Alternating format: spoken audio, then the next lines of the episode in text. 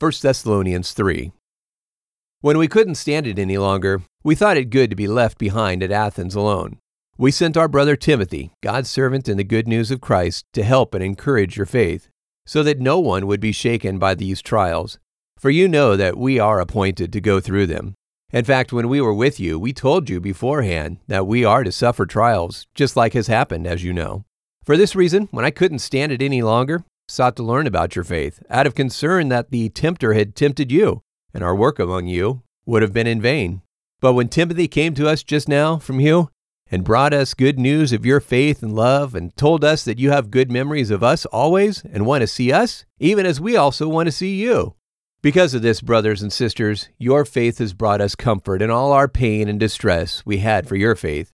If you are walking securely in the Lord, then we have life. What thanks can we give God again for all the joy we have in rejoicing for your sakes before God?